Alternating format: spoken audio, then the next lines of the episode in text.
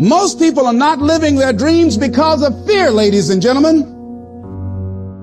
Fear is the most subtle and destructive of all human diseases.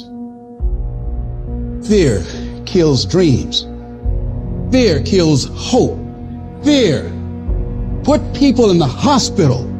Fear can age you. Fear, ladies and gentlemen, can hold you back from doing something that you know within yourself that you're capable of doing, but it will paralyze you. And I ask you a question, what is the benefit?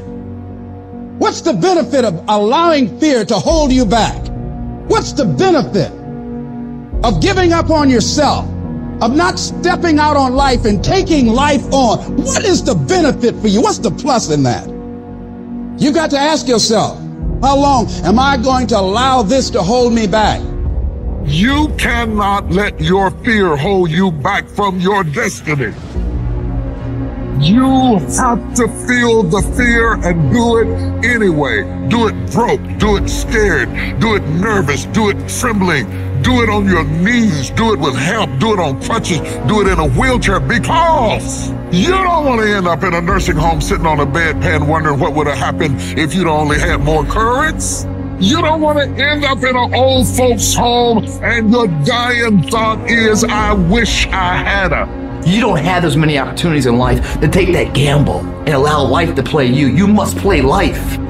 You've got to make some conscious effort to begin to work to develop you. Start listening to tapes on a daily basis to begin to recondition your mind, to retrain your thinking. Listen to things that can empower you, that can enable you to create a new reality for yourself and a new life for yourself. You might appear to be strange around most people. Don't expect it to make sense to anybody why you've got to do this, why you have got to go. Why? I don't understand. You don't have to.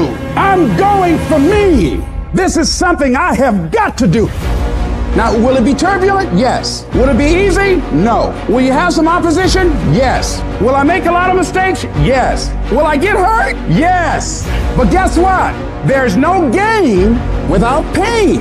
How do you stand the race, Les, when you lost your money, lost your car, had no place to stay, sleeping in people's houses, on their floor, on their couch? How do you handle the times when you were borrowing money and couldn't pay it back? You felt humiliated. When people you love who didn't believe in you told you you ain't nothing. How do you keep on coming back again and again? Or you've lost your business, or lost your job, or lost your home, and you've been completely devastated. How do you come back? Oh, let me tell you something.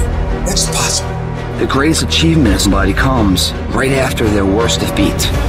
When they hit rock bottom, hit the bottom of the barrel, they got nothing left. Everyone's giving up on them. They're dead broke on their back. They're just now left with the intestinal fortitude, the pride within. Do I want to stay on the bottom of this barrel, or do I climb the f*** out of this hole? It's at that point when everything's lost that everything can be gained.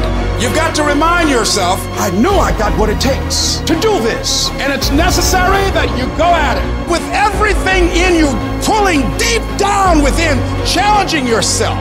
Once you have that belief that's so strong that overrides the crowd's disbelief, the adversities, anything, you welcome that sh**, because that right there is supposed to f***ing happen. Because without that kind of abuse on you, you will not become the battle-tested, proven champion that holds the title, that has the value of the title.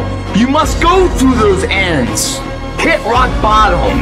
Your worst hour of despair becomes your best. As you get back up, you learn from that. And you continue to put one foot in front of the other. Because what you're going for is what you believe.